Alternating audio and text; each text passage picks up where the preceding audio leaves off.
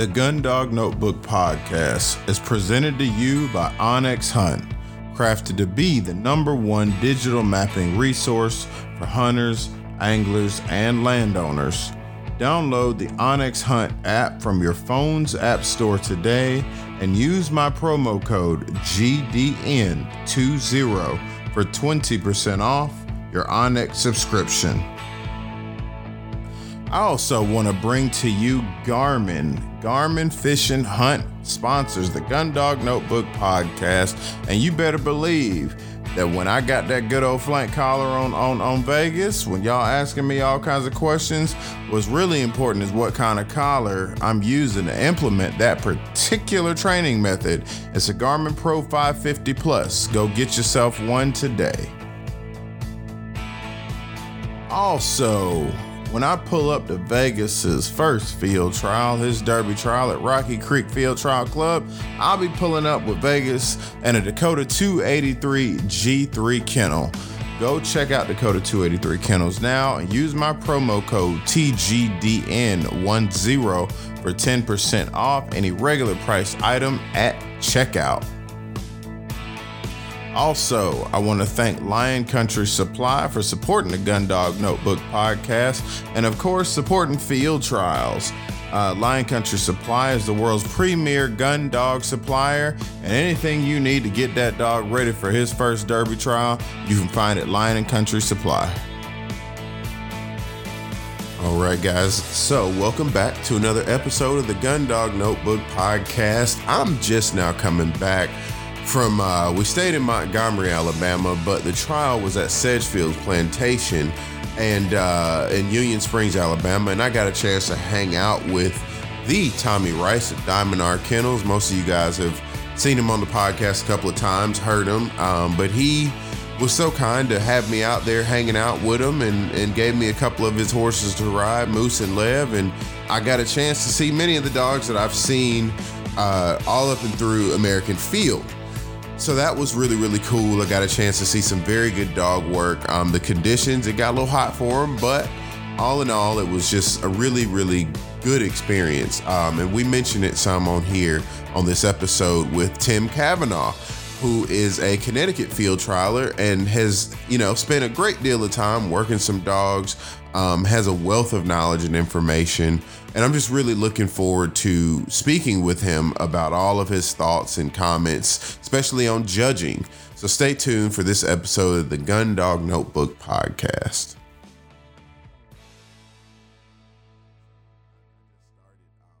But we were talking about, um, you know, the draw for the um, National Open Shooting Dog Championship. So I think it was 38, 38, 38 braces, I believe. Yeah. Yep. so that's that's that's quite a draw. It it really oh, yeah. is. Now, do you have any dogs that you are are are looking forward to see the results of? I know I do. Um, well, I see. Uh, you know, uh, the Tracy's have several dogs in it, and mm-hmm. that, Mike, uh, Matt Basilone, and uh, those those dogs that those are the dogs that I see a lot up here. Right. So I, I'm anxious to see how they do down there compared to you know what I see up here. Right, right. Well, this will be my first trial that I went to see on this, you know, scale. Um, mm-hmm. so this is gonna be interesting. I I want to see because I'll be down there. To you know, I'm going down today um, to hang out with uh, a buddy um, Raymond Jackson and just to run, you know, do some stuff, and then I'll meet up with Tommy Rice tomorrow and so I'll ride around and I'll be down there that you know that whole day. So the dogs that I'm looking forward to seeing are um, Strut Nation. You see a lot of him. Yeah. Um, and touches two step. So Tommy will be running or handling um, touches two step, and it's a touch dog. Like those dogs mm-hmm. always seem to do really well. yeah. And then the way better dog. So way better Rocky is the one that I also want to see from Mike Tracy. He's handling. Yeah, that, he yeah. Um I see him run up here often and he's he's a very nice dog. Yeah. And he's he's been winning a lot. Yeah. So I, I have seen them. You know, it, it is not a coincidence when you keep seeing them in American field. no, there's a reason for it. There's a reason for it. There's a reason for Right. it. And then um, Steel City, Alabama, um, Matt Basilone. Um, Yeah. he's he's one that I want to keep on uh, the docket. Now, Sean Kinkelaar's got that Thunderbolt that's running against um, Steel City. That's going to be an interesting brace, um, just because Sean Kinkelaar's such a good handler. Mhm. Um, you know, I'm I'm interested in seeing how that whole thing, but I'll at least get a chance to see because they're running four braces a day, yeah. um, hour and a half, so I'll be able to see those down to the way better dogs. That's nice. Those judges, wow, an hour and a half. That's a lot of that's a lot of time in the saddle there. Yeah, my butt gonna be hurting. them judges, your butt, them judges. Woo, Oh my God, yeah. I can't even imagine that. well, you know, I, it, since we we got into this whole field trial, and I get, I guess we should go ahead and open up with, um, you know, the fact that I'm talking to Tim Cavanaugh. Okay, and and Tim, you have had some very extensive history, you know, in the field trial game, and and you you know gave me a whole lot of suggestions when we first started talking and all of that. So just let's let's bring it all home, man. Like, who is Tim Cavanaugh, and and how did you get into the uh, field trial world? Well, um, my my my grandfather my my dad they were they were big grouse hunters, Mm-hmm. and we uh, all their friends uh, they they did a lot of grouse hunting around here, and I was quite young then. You know, I I was old enough to clean birds, but I wasn't old enough to hunt yet, and uh, I I always. Uh, Always liked, loved it when they would come in and they they shot a lot of birds and and it was always fun to hear their stories and stuff. And my dad and I, we, we hunted, but he was getting older and um, he never had really had any good bird dogs. It was usually dogs that somebody gave him, Right, and there was and there was a reason for it, right, you know. So uh, I I I bird hunted on my own. You know, all that group they aged out, and I it was kind of just me and my brother. We did some bird hunting around here, but um, I always loved it. But the bow hunting uh, bug hit me, and I was a fanatical bow hunter for probably 17 years. right. Then I was reading a story, and it, it was about bird hunting and that is bird dogs, and it just hit me.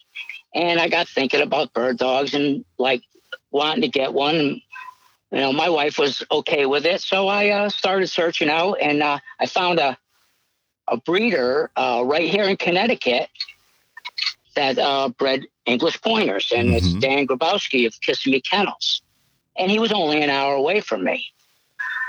So I called him up, and he happened to have a a couple of six month old dogs, and that he was willing to part with one. So I went over there, and uh, he was explaining to me how he has a Ameri- he he would breed an American line of, of dog to uh, uh, imports from Italy Yep, yep. and he explained to me how that they were a closer working dog.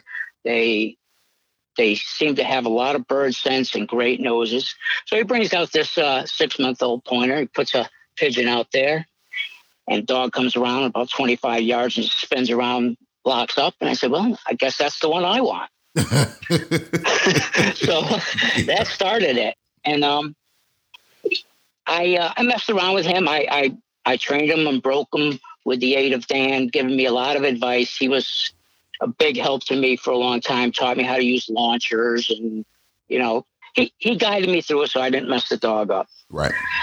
And uh, I, I was training with a uh, with a friend. He had a Vizsla that was a pretty nice dog, and he did hunt tests. And so he says, "You ought to, you know, you ought to go to hunt test."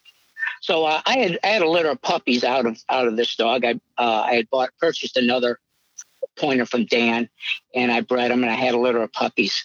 And I bought a couple puppies to the hunt test, and I was kind of rub wrong at that hunt test. It gave me a sour Yeah, taste in my mouth.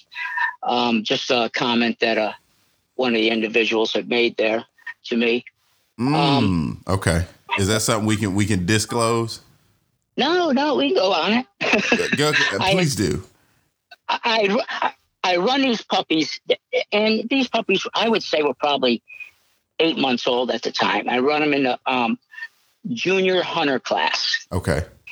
And I put a lot of time in them, and they ran out. They ran really good. They, you know, they ran out there. I was bracelet. I think I was bracelet of Vizsla on one of them, and I don't remember the other one. Mm-hmm. And I mean, these dogs they just lit it up. They ran out there.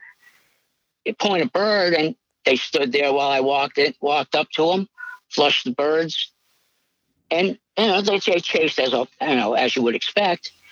And uh, I, the second dog I ran did basically the same thing. And uh, at the end of the day, uh, I got the scores, and they did really well. Um, and the judges, after after the whole hunt test was over, they came up to me, and, and it was in front of a lot of people. They said, "Mr. Cavanaugh, we were so impressed with these two young puppies of yours. Would you please run them again for us?" I said, "Whoa, huh? Sure." Well, I was getting them ready, and this pro uh, trainer comes up to me and he goes, Anybody can hunt with a field dog, but it takes a gentleman to hunt with a show dog. What? Yeah, and it, and it just hit me wrong. It soured me from hunt test. yeah, it, it, Hold on. what kind of foolishness does this man got going on? I'm telling you, I haven't been to a hunt test since. Yeah, yeah. Well, I mean, so, I, you know, I didn't. I just the hunt test thing didn't really catch my fancy when I ran it one time. None, mm-hmm. you know, and and not everybody is like that. I want to, you know, say that to the listeners. It's not always like that, but there are some things whether you know we have to be careful about stuff like that. You know, and you know, in the hunt test world, man, like you can't just go up and say stuff. yeah, like, yeah, yeah. And I knew this guy, and he was he didn't live far from me. Yeah. You know, I, I I've I you know I've had acquaintances with him before, but that that really just soured me on that. And so and, I had the American. What kind of what? I said, what point was he trying to make? Well, a lot of the dogs there were dual purpose dogs. They showed them Mm-hmm. And, and, you know, they ran them in the field. And he, this guy, he, he did both. He, he showed his dogs and he, you know, he did the hunt test. He, I don't believe he did any AK field, AKC field trials, but right. You know, he was, he was kind of big in the hunt test game. Right. Okay. That's, that's so interesting. And it's such a different venue, you know? It's, oh, yeah, it's, yeah. it's a starkly different venue. And I think that with the hunt test thing, and again, it's nothing necessarily wrong with it, but I like the competition. I don't, you know, I'm more interested in, in running against another dog, uh, you know. Yeah. Well, um, in the hunt test, you do, obviously. You, you, know, you are braced with another dog, but. But you're working you know, against a, a standard, though. Yeah, yeah. It's a point system, I guess. Mm hmm. Mm hmm. Yeah. Um, so yeah, let, now let's talk in in the in light of competition and things. And I really want you were telling me that you had listened to the tricolor episode. Um, I did, and we got into a conversation about um, just the European dogs, and you had a half European Italian import. I, I, I did, yes. What what were the differences that you noticed um, going into field trials and things like that? And did you trial that dog? Um, I actually I did run him in a couple gun dog uh, trials. Mm-hmm. Uh, he, I placed him one time, but he would point his birds so far off. I mean, it, it wasn't unusual for him to point a single quail at 30 yards. And you know, you try to put that bird in the air. It was pretty tough. You then I'd end up relocating him two, three times. Right. And so I only ran him a couple times, and he he he was a good a, a good grouse dog, but he wasn't a field trial dog. He, you know, at best he pointed with a, a, a ten o'clock tail, poker straight, but ten o'clock tail, mm-hmm. and he didn't have that. You know, he ran nice, but he didn't have that snap, crackle, and pop like a field trial dog. You know. Mm-hmm, mm-hmm. Now, do you think that's that is, I guess, where the line over the pond separates, you know, American dogs from European dogs? It's just the amount of go that they got. Well, well, uh, I mean, listening to your podcast at some, uh, you know, at running at fifth, was it fifteen hundred meters? Fifteen hundred meters. Yep. That's got to be some go to me.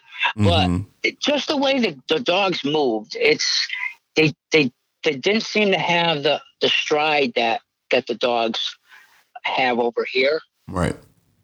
They just had a different gait to them, and it, it was slower. It was it was slower, but you know, it's I guess that's the way we breed them. We you know we breed them to run, and and we we look for that that nice classy gait and long strides to cover the ground like we need them to. Mm-hmm. Yeah, that's you know I'm and I'm definitely gonna take Omar up on that offer first and foremost. Um, whenever whenever the next kennel opening I have, you know, comes available. I and I and I, I. I, I, very likely ain't gonna trial that dog, but as a as a guide dog and as a hunt dog, oh yeah. Whew. I'm definitely interested. And I and not that I wouldn't trial it just because just the American standard is just so much different. You know that that dog is not going to have that that upright twelve o'clock tail. So why even right. sign up for it? Yeah, you know. Um, but I guess that leads me into my next thought, um, and I'm I'm I'm kind of bringing up some additional things that we were talking about. But in the trial world, you know, we get guys that may be a little bit intimidated on getting into the trial world, and I and I always talk to guys like you. I was talking to my buddy Terry Chastain um, not long ago, and um, you know he trials and, and he's, he's he works at um, I think Melrose Plantation down here, and mm-hmm. there's a difference between having a good dog and having a good trial dog, and I think that conversation is maybe a little tough for for folks coming in to hear you know, like I've spent a lot of time with my own dog Vegas and and assuring myself and of whether or not it's worth my time to even think about him as a trial dog. Not even and this is before we even put him in a trial. Does he have what it takes to even pay the fee? You, right. you see what I'm saying?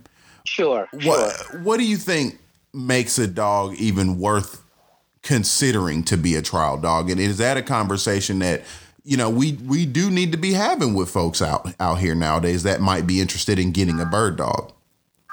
Well i, I think you know if if if you go to some trials and and you see the the dogs perform that the dogs that are winning and you gotta you gotta evaluate your dog and and be be honest with your with, with yourself. Uh, you know, most of these dogs, as far as amateurs, they're they're pets. First of all, they're pets, and mm-hmm. you know, once once they get the dog, they're not look. They're not gonna. They're not gonna give the dog up or wash the dog out. Right, and I think that's so, that's where it gets hard. Yeah, I think doing the research and trying to find the best bred dogs out of top field trial contenders is where you should definitely got to start. Mm-hmm. And so, you, so you at least have the blood. You know, you at least got the blood there to to start with. And a lot of it has just has to do with developing. Mm-hmm. You know, I see a lot of young dogs that get washed out because people just don't give them the opportunity or the exposure or just the time to develop. Mm-hmm. And that's on a professional level. I mean, you see a lot of pros. on every yeah. level, I think. Yeah. You, well, yeah, true, true, true. I mean, I, I hear about guys that wash dogs out and they're less than a year old. Yeah. How do you do? I wouldn't even think about that. And and you let me know what you think about this, but I wouldn't think about that until that dog is at least two and a half. Yeah, I I tend to keep my dogs, you know, quite a while before I, I make that decision whether to pull the trigger. Not well, not you know. not I mean. figure, not uh, literally I don't speaking. mean like that, but you know, to, figuratively to get, to get rid speaking. of the dog or not. oh, jeez, what did I say here? no. well, and, and, and that that is a conversation between Darrell and, and, and Tim Cavanaugh, ladies and gentlemen. But um, no, not to literally pull the trigger, but figuratively yeah, you know speaking. I mean. yeah. To, let the dog go as a hunting dog. How's that? Right. Because uh, we, we got to be careful about what we say out here. Because that's right. Lord gotta Jesus. Got to be politically correct. but um, I mean that because so many speak. I mean, people spend. Uh, you know, hundreds of thousands, or not hundreds of thousands, but hundreds and thousands of do- uh, dollars on these dogs, and sure, I, I just what I want to do with this podcast in the in the transition to talking about field trialing um, is really get into the specifics of okay, what is going to be the best the you know the the best way to use your time? And there are a lot of great trial dogs. Like you can train a tri- a dog to the trial level and he never get field trialed but then he'd right. be an amazing hunting dog you know um but I, I i know when you want to get to this level of of of creating what a, a, class shooting dog or a class all age dog that's a different conversation man and uh, you know for me i was just always nervous of okay what in vegas is my first pointer and so right. i'm like dang like i want to try this dog but okay where are we going with them? you know what what mm-hmm. what are we spending our time on because if, if he's not gonna make the cut then we just need to go ahead and and and, and do a little self reflection. yeah, I myself would, you know, I like to at least get them into, or if not through their derby season, mm-hmm. to see. Uh, yeah, I've had dogs where, and probably my, I would have to say my most successful dog, uh, Katie. I was told to wash her out. That she, she'd never she, she wouldn't make she wouldn't make it. Now, why did why, I, why were you told to wash her out? She just didn't didn't seem to have it. She, you know, it. She she she ran, but not not real big. She just seemed co- kind of common, mm-hmm. and I I kind of stuck with her. You know, I, I said, okay, I'm going to break her. If, you know, I'll sell her as a gun dog if I have to it seemed like once I broke her, I mean, she was always great on her birds, but once I broke her, it's right. like the light bulb came on, the, the the run came, everything just developed with her, mm-hmm. and she turned out to be, you know, probably the best dog I'll ever own. Wow, and it just that's what it is. So that's Hog Hill Katie. Um, it is. And eh, what do you think makes a dog? I guess it's it's once they see what you're trying to do because i think these dogs are smart and they understand all right i'm i'm not i'm doing something a little bit different than just going out hunting so you think it was just the the amount of and not not intensity but the level of training that you had to get to for her to get it because early on i mean it, it just it's hunting for her yeah i Darrell, I don't, I honestly can't tell you what it was. I kept working her the way I always did. When she was a puppy, I couldn't, I couldn't buy a, a ribbon and a puppy state with her. Wow. And then, and then once she, once she became Derby age, everything clicked, and she just, she, she was on fire. Mm-hmm. And she did. She, I, I've had a lot of fun with that dog. Yeah. Just a, you know. That's that's cool. That's cool. So let's let's go into one more thing when when you talk about a dog like that because you say you couldn't you, you couldn't buy a ribbon with her as a puppy, but right. or in, in a puppy state. So what are some of the early identifiers? Looking back or looking at at, at the dogs you have now, um, mm-hmm. and the experience that you've gained, you know, since. What are some of the early identifiers for you when you look at a young dog and say, okay, we, we might want to put this dog in a trial? I like a dog that's that's that's bold. Mm-hmm. That's and seems to be very independent. That has a lot of point. I I love a dog that has a lot of point that just falls asleep on their birds, and just they just want to point birds. Though, and I figure if you got those things, it's give it's a starting point. It gives you something to work with. Right.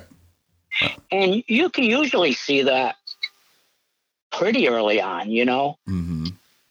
you know, definitely, you know, the boldness it should be there at a fairly early age. Right. You know, once they start pointing, you know, you, you can generally tell that fairly early too. The dogs that just seem to go out there and find birds and just stand there. And just and- and just hang out. Ju- They just, yeah, they're, they're not all like that, but you, they're out there. Yeah. Um, and see that's that's interesting. So when I bought Vegas from uh, Pine Hill Kennels, you know Gary Surratt, he was like, "Look, I don't sell dogs that don't point." Period. I mean, and he and it was so funny. We he we went into the kennel. I had seen Vegas, and I'm thinking I was gonna take him out, you know, and and, and run him and, and kind of get a, a beat on what he was doing. Nope. we went by we went by and grabbed three other dogs, three, four other dogs out of a whole nother kennel Oh, just for him to prove he was like, nope, grab any three that you that you see. First ones that you put your hands on. And all of those dogs, they were like two weeks older than Vegas was. Um, you know, all of them, he was just like, let's just put a feather out. Let's put a, you know, a quail out. He tied a quail to a little fishing pole Mhm. and put it in some brush. The dog couldn't see him. And we just kept putting dogs on the ground and they kept locking up like these little itty bitty babies, you know? yeah. Um, and he was like, "This is what I mean. I I just don't put them out." And they would run and they would do everything. It was like they were puppies until they were put on the ground, and then they just seemed to get tunnel vision, you know, and and just they were more interested in hunting, you know. Um, and that was one thing that I was interested in in, in him as a breeder. Um, you know, is is getting a puppy that at least has the early signs. Um, that I, I think that's a good way to at least start, you know, with with young dogs like that, and I, and really just walking them around and letting them point everything. If if a, if a dog will go out and point pine cones and butterflies and anything that might so much as roll around in the wind, I'm like, okay, well, at least he at least he wants to point. right. you know, um, go ahead. What made you decide on Vegas? So I actually, I didn't pick Vegas. I did not pick Okay. Vegas. Um, he picked them for me. I told him what I was trying to do. Um, and the line, I like the line that he came from. So he's he's heavily LHU bred, very heavily line bred. Um, Snakefoot, guardrail in his line. Um, Kiwi, Okay. who's a good producer. Um, who else is in his line? Um, Magoo. You know, he had all of these dogs that I had not only read about, but Gary felt good about them also. But you know, Gary's line comes from LHU Damascus. Like that's Right. that's where a lot of that blood comes from. And I told him what it was. I told him I wasn't. uh, I wasn't hell bent on a color, but if I had to pick my color, I like the orange and lemon dogs. I just like that look. Um, which I, I mean, it holds some merit to me. It doesn't make a better dog better or worse. Um, but if he could, great. And he had put this itty bitty dog aside from me. Vegas was the smallest dog in his litter. Um, and he was like, "What do you think about that dog?" I was like, "Okay." I mean, because I mean, I, I didn't really with a puppy. I mean, as long as he points, that's about all I, I was going off of. You know, I didn't want to make too much of a big deal out of it, but he had had Vegas pulled to the side for me before I'd even pulled up in his driveway. Um, and he he showed me the pedigree, and I was like, well, I I think we can work with it. Um, he let Vegas run around after we had pulled three, you know, three, four of his other dogs out. And I was just kind of like, I like him. You know, I liked his attitude. Um, he he kind of we, we we we had this thing we joke about him called a Vegas eye, and he kind of side eyes you a little bit, like, what you doing? And uh that was it. I just I he's a cool dog. that Yeah. that was really it. Um I was at that point I was like, well, I, I hope he does well. Um and then when I what really sold me on him was when I took him down to Tuskegee and worked him with um my buddy George Gordon. Um because initially I thought I was gonna do um NSTRA trials, shoot to retrieve. I see. Um, Okay. and he'd have been a great. He he Vegas would be a good NSTRA dog, um, but George is big into the NSTRA trials, so and he lets me use his land to train and. We had had some quail kind of put out. Some were just kind of running around, and and I was using his training grounds. And Vegas took off like a little little pocket rocket man, and, and he was he was hunting on his own, independent, head high, um, and he would I mean he would point like very staunchly. Um, he he had a little at the time he had a little kink in his tail. Um, yeah. And that didn't really bother me. He didn't have enough Yeah, muscle. doesn't mean anything. Yeah. And um George was like, I think you got something to work with here. I was like, all right, well, let's do it. so, I mean, it, it was a combination of things, but I didn't, like, I didn't reach into the pen and pull Vegas out. I said, you know, you know, everybody go, wants pick of the litter and a, li- in in a group of puppies. Mm-hmm. Three of my most successful dogs, uh, Hog Hill Katie, Little Miss Bella, and Pure Confidence. They were all the last ones in their litter. Really? They were. Yep. Yep. Yeah. So, picking a litter doesn't always mean that you're going to have a superstar. That's for sure. Right. I mean, it, it- to me, the pick, the the word "pick of the litter," I, that's almost like me when I when I see a lot of ads and, and people are like, "Oh, he's AKC registered." Yeah. What what does that mean? You know? Yeah. like, oh, okay. I mean, he's AKC registered. Like, what? Yeah, I mean, okay. So you paid for the dog's registration. Like, what? okay, cool, I guess. But with pick of the litter, uh, I guess my fear with that is we get so heavily reliant on that phrase, and then what ha- what happens if the pick of the litter washes out? Yep. Yeah. And, and I and I've seen and I've seen it with with you know with other dogs too. Other people with that the last one in the litter, and they just phenomenal. You know, mm-hmm. just okay. We'll give it a chance, and all of a sudden the thing's just doing everything. Right. Now, I will say what about Vegas's conformation. I like that he was as small as he is, and he's still a relatively small pointer, um, especially to be a male. I mean, he's not two yet, but he's gonna be a small dog. I mean, he just is. I like that, honestly, Tim. Um, he's light on his feet. You know, Yeah. he's not putting a whole lot of weight there. He likes to get out. He runs nicely.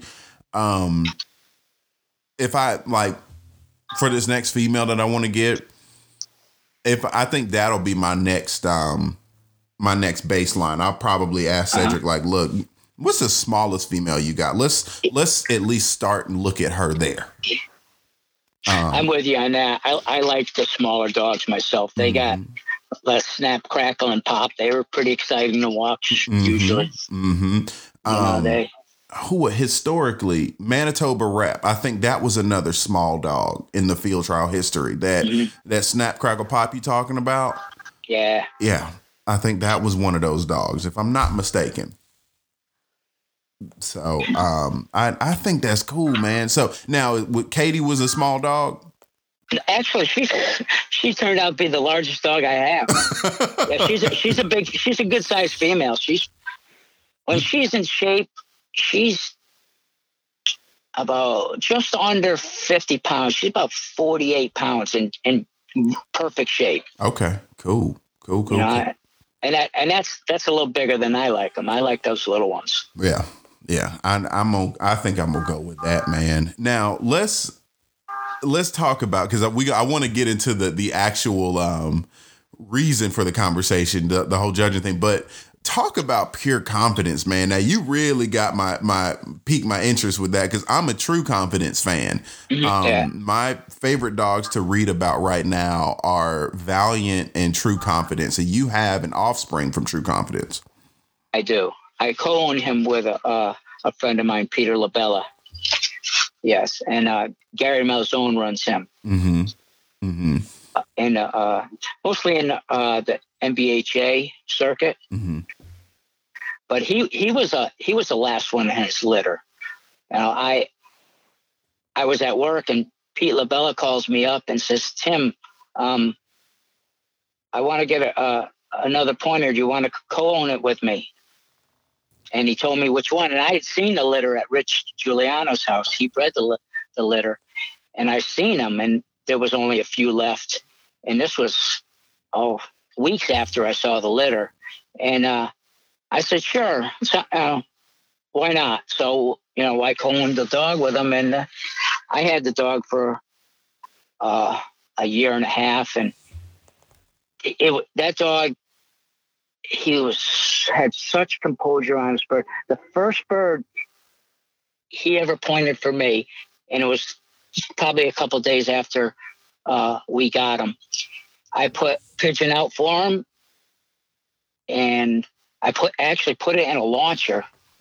He came around, scent pointed it, stood there, and he let me go in and flush the bird for him. Hmm. Very first bird that that that he had he had seen, and he just stood there. I prior to going in and flushing, I just stood there. So okay, I'm going to wait for him to to creep in, and I'm going to pop the bird, and he never did. And I'm standing there, I'm standing there and watching, and so he was just consistently like that, and he broke he broke super easy. He was he was broke by nine months old and with with no pressure at all. Wow. Yeah, he was he was a fun dog to play with. Wow. Okay, that's cool. That's cool. Well, I I, I mean, you'll get those. Just I call them outliers that just mm-hmm. they get it from a very early early age. Um, yeah. But then coming, I mean, let's let's be honest too. Coming from that that true confidence blood too. Um, yeah, it's that's something. Goes back to that good blood. Yeah. it really does. I want one of those dogs, man. If like if I ever get a chance to mm-hmm. own one, I man, I would love to have a dog from that line. Um you know, and and my other favorite right now is like I said is Valiant. Um Yep.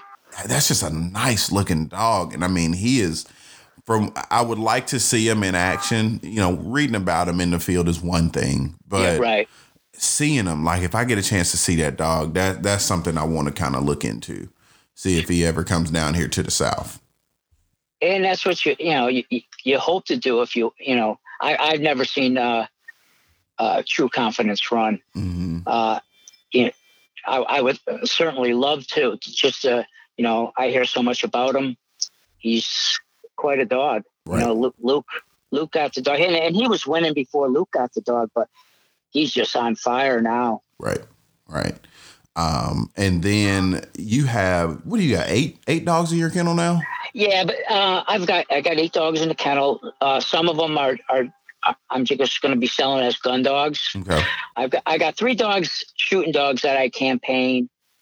I've got a derby that I'll I'll run this spring, and a puppy that I'm I'm I'm working and I'll run her as a derby, and you know the verdict's you know not out on her yet. I'm not sure. Right.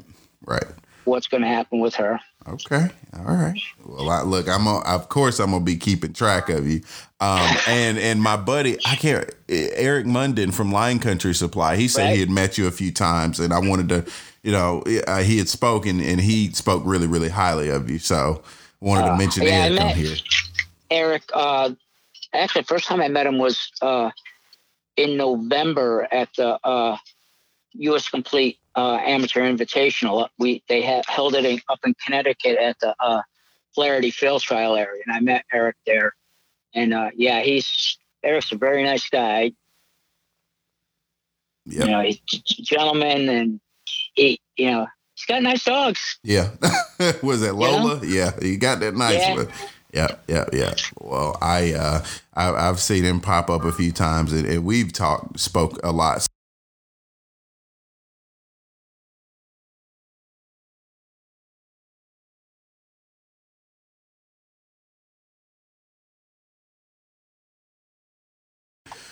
All right, so we were talking about a couple of different things that um I guess might have been I, I, guess we, we we really didn't go heavily into details. Um, but I wanted to, you know, continue elaborating on some of the dogs that you like. Um, you know, we, we were talking about Hog Hill Katie, but you you've got some more little surprise factors going on. Um, you know, as far as what's in your kennel right now. Right. I well, like we mentioned, I've got the Hog Hill Katie, and she's she came out of uh, Indian Creek Kennel. You know what? See, her that's because her sire, her uh-huh. sire, he's just a, he's a dog from up here southbound stretch, and he's he actually goes back to Carl Bishop's breeding, who owns Way Better Rocky. We, okay, who I just saw this past week. Okay, yep. Yeah, yeah, yeah. But Carl didn't breed the dog, but it it, it go like uh, her grandparents are uh, Island Grove Brute and way better spec. Okay. And those those I and I know way better spec was out of Carl Bishop's breeding. Okay. Okay. So, but um, yeah, it's. Now, what what about that particular dog? Like, what about the traits do you like about that dog? About Katie? Yes. I like that once she was broke, she's been she's she stayed she stayed broke. Like the the Rock Acre Blackhawk dogs, they seem to really break easy, and once they're broke, they they retain it. And you know, some dogs you end up you end up keeping have to keep them broke all the time. Yep, yep, yep. Where where other lines they just break and that's it. You know, mm-hmm. that's like the chase the the, uh, little female I got out Chase Hill Little Bud. She's the same way. Right. Just broke, and that's it. they so break early too. I think if I'm if I'm not mistaken, um, and and I hope Tom don't get on me for for quoting this, but um, Tom Hennis. Uh, so are we I w- recording? Oh, okay. I. But Tom Hennis's um dog he brought out some dogs um last time I was out doing some horseback training at Daniel Howell's place and um he had a black hawk dog and I mm-hmm. really liked him. Um he was very very stylish. Um he seemed just to flow, you know, like he just seemed real easy on the ground. Um they stood up tall. Um it was something about that dog that and I'd never seen him before. Um so you know, I think that's something to kind of look into for folks that might be interested in, in really nice dogs. I mean, I know we hear so much about, you know, various pedigrees, but the Black Hawk dogs seem to be real nice. Yeah, they are really classy. They they usually carry a nice tail. I, I really like them. Yeah. Um, along with, like I mentioned before, the, these dogs that are coming out of Chase Hill Little Bud, these things they're really tearing it up as far as in in the uh, walking field trials mm-hmm. and in the grouse woods. I mean, they're true true bird dogs. Right. Right. Now, let me let me ask you this because I I know way better Rocky is is has, has been a dog that's been run up there, correct? Oh yes. Yep. He's been run heavily up there now and I got a chance to see him um, him and his litter mate at the uh, National Open Shooting Dog Championship what is it? You know, I, I think there's always the conversation of whether dogs can transition from the grouse woods to you know the, the the the, pine country plantation country down here. You know is is that something that you think is just characteristic of just point just trial dogs they should be able to do it? Or do you think that's something that comes with the bloodline? You get what i'm saying? Um, I think some of it has to do with the bloodline, but a lot of it has to do to, with exposure, I believe. Mm-hmm. If if they're exposed to uh, the grouse woods and exposed to the piney woods, you know, these dogs are smart enough now where they adapt. The good ones do, anyways. Right. Yeah, right. I know. Okay, Chase, Chase Hill Little Bud, for instance, he he has he had 38 championship titles on him. Mm-hmm. He had many of them in the grouse woods, many of them walking shooting dog stakes, all age horseback stakes. And every venue he's had placed in championships, and that's saying a lot for a, Right. for a dog. You know, it's Right. not many dogs have that opportunity. Right. And see that that's something that um you know our our our good buddy Robert Whaley and I I know I keep bringing him up every so often Yeah. but he did stress that you know he competed up there in the Grousewoods and then came on down here as well. Um you know, so that's just always been a, a, a conversation for contention. You know, some dogs. Now, I do think that some dogs may be more proficient, you know, in maybe the areas that they're raised, you know, Oh, definitely. Yeah, um, and and that's just because it, I mean, just based on the odds of them, um, you know, like I like I, if if I turn Vegas into a, a quail dog and, and, a, and a grouse dog, he very likely just be more naturally inclined to doing better on uh quail, just because he's down here all the time. and he certainly has been exposed to a lot more quail than Exactly. than Exactly. anything else. Yep, yep, yep. Um, so that I mean, and, and I'm gonna run him on grouse as well. I'm I'm curious to see actually how he does it when he gets the hang of it. Um, but you know, with with the Chase Hill dogs, like what are some of the um, I guess with your your pup now, you know, what what else is it that you kind of thought were some highlights from that dog? Well, from the from the dog that I I have, she's she's five years old right now, Mm-hmm. and she she broke real early. Uh, I would say by by ten months old, she was broke, and she's been broke ever since. She she she doesn't retrieve, and she has absolutely no desire to have a bird in her mouth. Right. She just wants to point birds, and she's happy doing that. You know, Um, is I'm I'm gonna, I'm gonna cut you off Okay. right there a little bit if you don't mind. You know, it's so funny that the bird dog world, I guess the emphasis has been so much on retrieving, you know, getting dogs to retrieve. And I think that has a lot to do with the versatile world. Whereas that is I, I do you think the the ideology or the mindset is that a complete dog should be able to retrieve? Well, a complete dog, if you if you look at if you're saying a complete dog as in hunting dog, Mm-hmm. I think they probably should, yes. But a lot of us that field trial our dogs are probably 90% of us that field trial our dogs, our dogs aren't allowed to retrieve.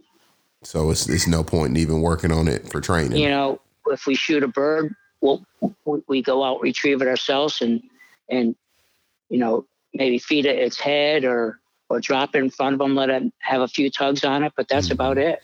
Right. Right. Um now I am a big advocate of of, of feeding the head. Um and I don't do it all the time. Like I'll I'll go and clip the beak. I, I, I carry a pair of scissors and I just clip the beak off so because I don't want it to scratch going down. I'm just I don't know why Yeah. I'm weird about that. But um Okay. but I don't know, man. Like it fires my and maybe that's just me, but I feel like it like fires my dog up or something like that, you know. And I don't do it every time though. My Katie and my Bella dog, they won't eat a head. Really? Nope. Nope. Huh. Not. Interesting. And so all they they just pointing and, and keep on going. Drinking that scent. That's all they want to do. Yep. Yep. I am a uh, and, and we talked about this before, but I am definitely a proponent of, of of a dog just needing, you know, the the high of a scent or high of being on point. And that's that's all they need, and they can move on. Yeah. My Kiss Me dog that I trial, Mhm. he's uh he's he's out of that, that Kiss Me kennel and um he he'll he'll eat a bird if he gets a chance. if I drop a bird if I drop a bird in front of him, it's gone. It's gone. well, yeah, I uh you know, I mine Vegas won't he won't eat it. Um he'll bring it back to me. It might be munched up real nice though. Uh he But- might but he then- might have had a go at it. But then again, my buddy Dan from Kiss Me Canada, he breeds a dog that that has a lot of retrieve in him. So that's Okay. where this dog gets it from. right, right. So that I mean, he would need a a trained retrieve if you really wanted him to. Um, yeah, yeah, definitely to definitely. do it right. Yeah, to to not munch that stuff up. That's interesting, man. Um, yep. Were, were, there any any other dogs that really stood out to you, whether they're yours or or, or in your circuit? Uh, tell you the truth, up up around our part, we we see, of course, a lot of Chase Hill Little Bud. Uh, we see a lot of uh, war paint dogs. Mm-hmm. Uh, Erin's War Creek, we see. Um, those dogs have been bred. I, am and I'm talking point in the pointers. Right. Um, those dogs have been used quite a bit um, up in this area. Okay. Now the Erin's dogs, I I I don't know enough about them, um, but I want to because they they're they're always in the running if they're not winning something. Oh yeah, they're pretty high powered dogs. Right now, where are they coming from? Um, Ohio, Sean Derrig's kennel. Okay. Okay. Um, I just I, I I I see them and I always want to you know look them up, but I, I never get around to doing it. Um, but they're definitely always they're they're very strong dogs. You can tell. Um, and and they're always winning something. And then of course oh, yeah. Sean Derrig is is just a phenomenal you know handler. So yeah, and he's got a fantastic breeding program. Right, right, right. Um, the Midwestern dogs, man. What about what about out west? You got any dogs that that kind of stand out there? Western dogs. Uh, geez, I I don't follow the the Western dogs that close, but there was a couple dogs out there. Kelly's talking smack, mm-hmm. and uh, another dog that's out there is um, saddle up non-believers. Okay. Those dogs, you, you that you you would see in the field quite a bit. Um, those dogs, I believe, have passed on, but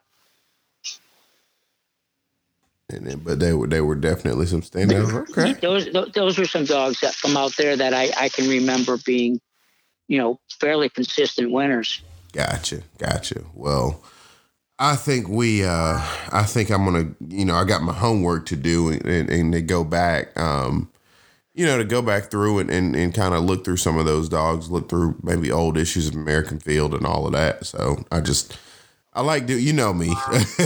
I like going back through and, and researching. You like your history. yeah, exactly, exactly. So okay, well, in light of doing some uh, history I guess I do consider my onX waypoints um, just kind of like a history of my season. And I think we got a lot of good spots saved. Um, so you can you guys can go back through and check your waypoints, the saved ones, the shared ones, and add some new ones. onX Maps is a good way to scout for new locations and save them. The season isn't quite over just yet, guys. Check out onX Maps today. So, um, now you know, getting into um, some of the thoughts on judging. First of all, you you spoke very very highly of Gary Malzone and uh, John Stogaitis. So, you know, and, and if I could say this, you you probably look up, you know, or look up to them as much as I've heard. I you know I don't want to make an oh, assumption, but definitely, if if I have to say, I've had have uh, uh, the mentors that really have helped me a lot would be John Stogaitis and Gary Malzone. De- okay. Definitely. I I've had the opportunity. I, I purchased dogs off both of them, and they've been they've they've all been nice dogs, but they've really helped me. You know, with my training, my handling, just every they've been they've been great, and they've you know they've been very gracious to invite me over there and let me train with them. And, you know, it's, I, have been very fortunate, I have to say. Right, right. Okay. Well, I am. Um, so, what are some of the, the, the, some, some notable things that you've, I guess, taken from both of them that, that could, that really helps you with your, um, your training and, and trialing? Well, um, Gary, he, he he helped me out what to look for in dogs. He Gary well, they both do, but Gary breeds a lot of a lot of pointers, and um, I got some some of my early dogs. I was I was getting from Gary, so he initially helped me quite a bit, mm-hmm. and and what to look for in a dog, and and uh, I learned how to to to break dogs by watching Gary. Gary's I like the method he uses. Mm-hmm. It, it, it kind it's very similar to the Mo Lindley way. Yeah. With a lot, lot of launcher work and, you know, uh, not a lot of pressure. And Gary always taught me you want to break these dogs and not leave any fingerprints on them. Mm, interesting. Okay. And, and, you know, he, he taught me how to put, how to polish up a dog and really get him standing up nicely. And I, I, paid attention and, you know, he's helped me a lot. Gary has it. And John, uh, a lot in the same way. John's really helped me ha- with my ha- handling of the dog. Mm-hmm. And, you know, he, he's quick to let me know if I'm making a mistake and giving me suggestions. And, you know, I learn how he works his dogs. And, and then both of those trainers are extremely hard workers. I mean, these guys, are up at first light and they don't stop till after dark. These guys, no, that that's why that's why they're on the top of their game. You know, right? It's it's all about work, right? Well, and that's that's a trait that I've heard um, about them. Um, Ferrel Miller, the the the, yeah. the, guys that win are the guys that work. Yeah, you know, that's um, the truth. You get in, you you get out of it what you put into it. Right, right. Um, and that and that's something that I actually, um, you know, want to model is not overworking a dog, but when when I mean work, I mean you're constantly assessing. You're constant. It's it's the thing that you sure. honestly do off the dog. You know, um, in addition to the work that you put in with the dog while you're out there, um, and that's the best part about field trialing, man. It's it's a it's a year round thing. It is, and that's that's really what you know, that's probably why I got into it because, you know, I started off just hunting my dog, but then, you know, I wanted to do something more. And so I, that, that's how I started field trialing. Mm-hmm. Just, just, it, it kept me, kept me going all year long. Right. Well, that's, that's what I'm looking at now. I mean, I, it's so crazy. I, I, I just hadn't been that interested in shooting up you know, a whole lot of birds after December. I just mm-hmm. wanted to kind of get my dog, you know, ready for his first derby trial. And to me, that just takes a lot more than just going off and killing birds, you know? Um, oh, yeah. You know, getting him broken, keeping him there. Um, now, also when we when we talk about um, you know trialing and things like that, and we we mentioned AKC you know, early on in this podcast. But like, I guess what are some of the things that you noticed that were different between AKC field trials and, and the American field? Um, I it's it's interesting. There there are little minor things that I ask because um historically AKC was modeled after American field, but it's different now. Yeah. Um well in the AKC you, you know you t- you tend to see you see more uh, more variety of breeds. You know, you'll see the continental breeds, uh, pointers, setters, mm-hmm. short hairs, Brittany's, Gordon setters. You see them all in the same stakes. And obviously, American Field, it's primarily pointers and setters. Right. And I, I don't want to stir the pot. I'm not trying to, but I my feeling is that the caliber of dog in the American field it is much higher than. Mm-hmm. I agree. The, the uh, AKC dog, and not, I mean, there's some tremendous AKC dogs out there. Right. I mean, I, I've I've not competed in AKC trials, but I have judged them, and there's some great dogs out there. Right. So that that could that could compete in the American field. Right. I, I mean, it. I'm gonna I'm gonna align with you on that one. Um, And there are specific like short hair stakes and Brittany Club stakes in the Oh, yeah. American Yep. But Yep. uh, to your point, I mean, predominantly the if you want to win in American field as, as it seems right now, what what they say, you're not gonna come to the Kentucky Derby with a, a Shetland pony. Yeah. like you go Yeah. get you a thoroughbred and, and preferably one bred from Bob Baffert. Like exactly. you know, um, I just I, is it is it just the way that the dogs are built in American Field, like the, the pointers and the setters? Um, I, I it's it's very interesting. Go ahead. Here we go again. I, and again, I, I'm not bashing them, but if you, if, for instance, you take uh, an AKC pointer and you you just stand them beside an American field pointer, they look totally different. Yeah, and that's conformation wise. conformation wise uh did they actually they actually in my view they carry more of the european characteristics than they do the uh, american dogs Mm-hmm. Mm-hmm. and I'm, I'm just i'm just speaking of the pointer um it they're oh people aren't going to like me but I think I think well, it, it is I know, what here I it go with the, the- you know the, the, the caliber. They're just not the caliber of dogs that we the American field dogs. They're bred for the high performance. They're you know they're those are the dogs that you you want to get that you want to breed to. right. Uh, it, the AKC they, they get they get huge draws after trials. mm-hmm. I mean, they'll they'll have up in our area, they'll have they'll draw 130 dogs commonly, Good lord. and and you know we're luckily we're lucky in, on like some of our amateur trials if we draw 60 dogs. That that's a good draw. Mm-hmm. Um, but I think that's because you got you've got the uh, all the different breeds that that you have in the AKC. So you've got a lot more you got a lot more competitors in the AKC trials than you do in American fields up in this area. Right. It's not near as as concentrated.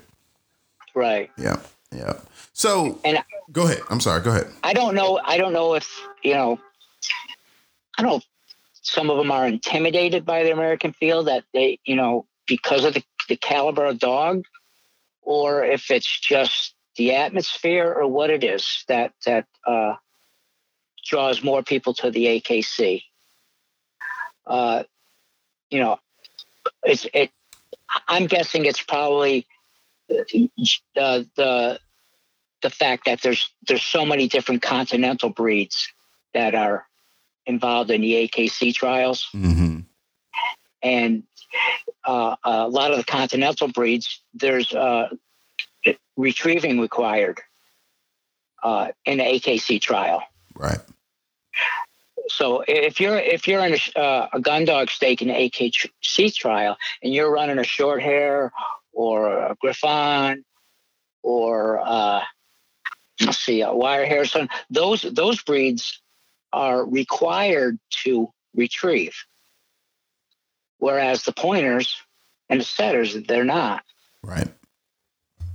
And and and I, and honestly, for and, and I'm going to speak on a personal note, but Yep. for what I'm looking for out of Vegas, it helps me not to have that dog to retrieve. You know, like that's oh, such yeah. a it, Oh, it- like I can I got my lab and he will go and do all the retrieving that I need, all the flushing, and Yeah. I even use my lab as an assistant when I need birds flushed and and I'm trying to keep Vegas, you know, broke.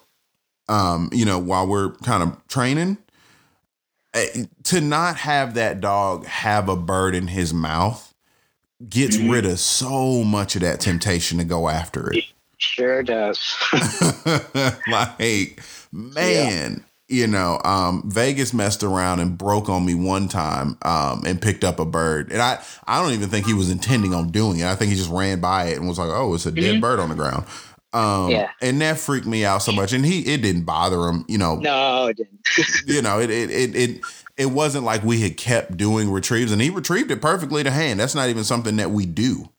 Yeah. But the, you know, I, the idea that I don't even have to worry about him becoming unhinged.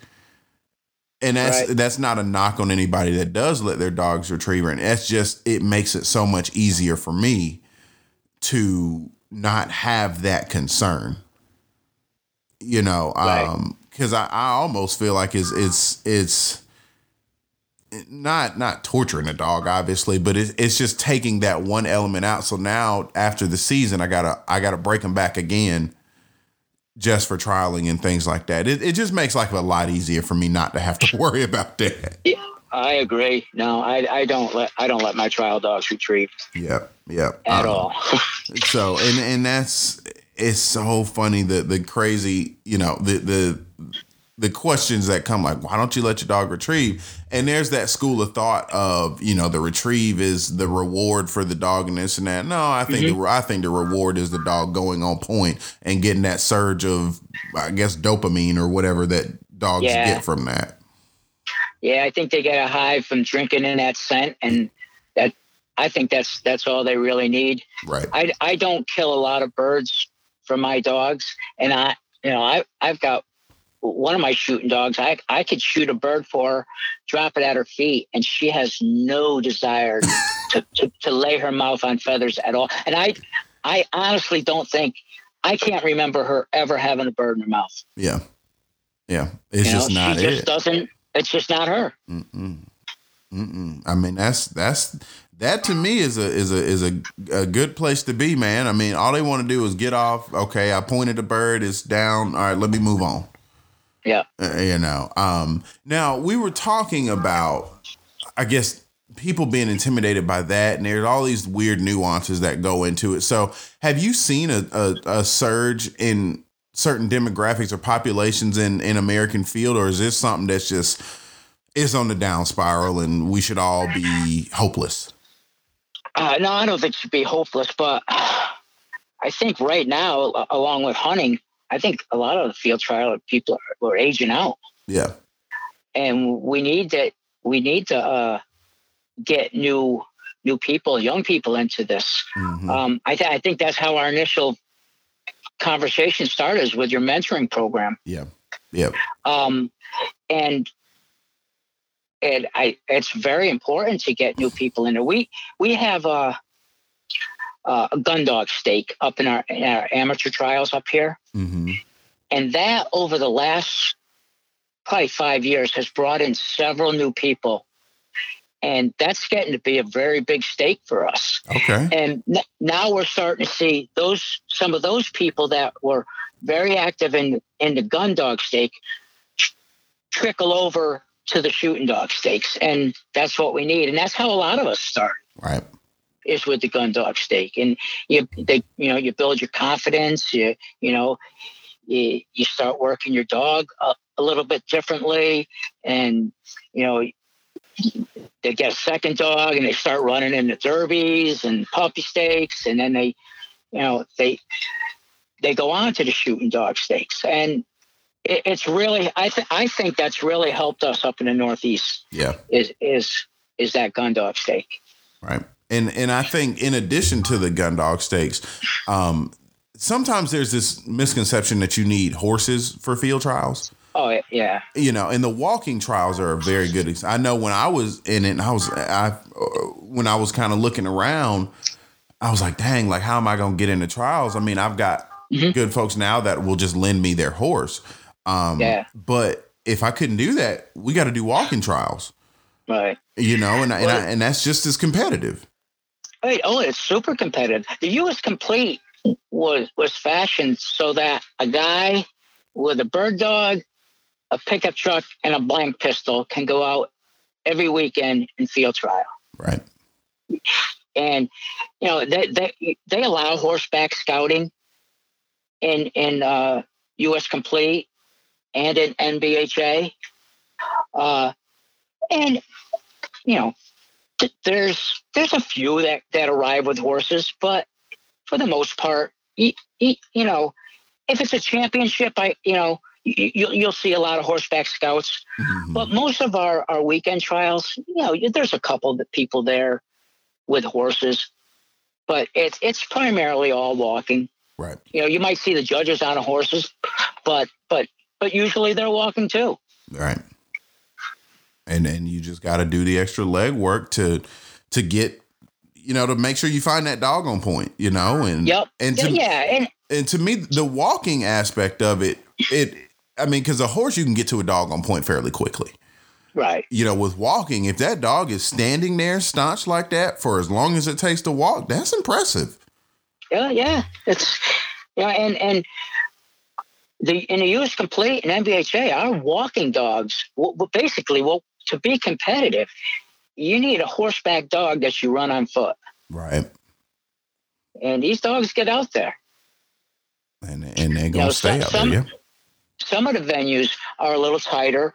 You know, you got, you know, there's a little more cover, but they generally all have have some some open areas where you can really show your dog, you know, get out there. Right.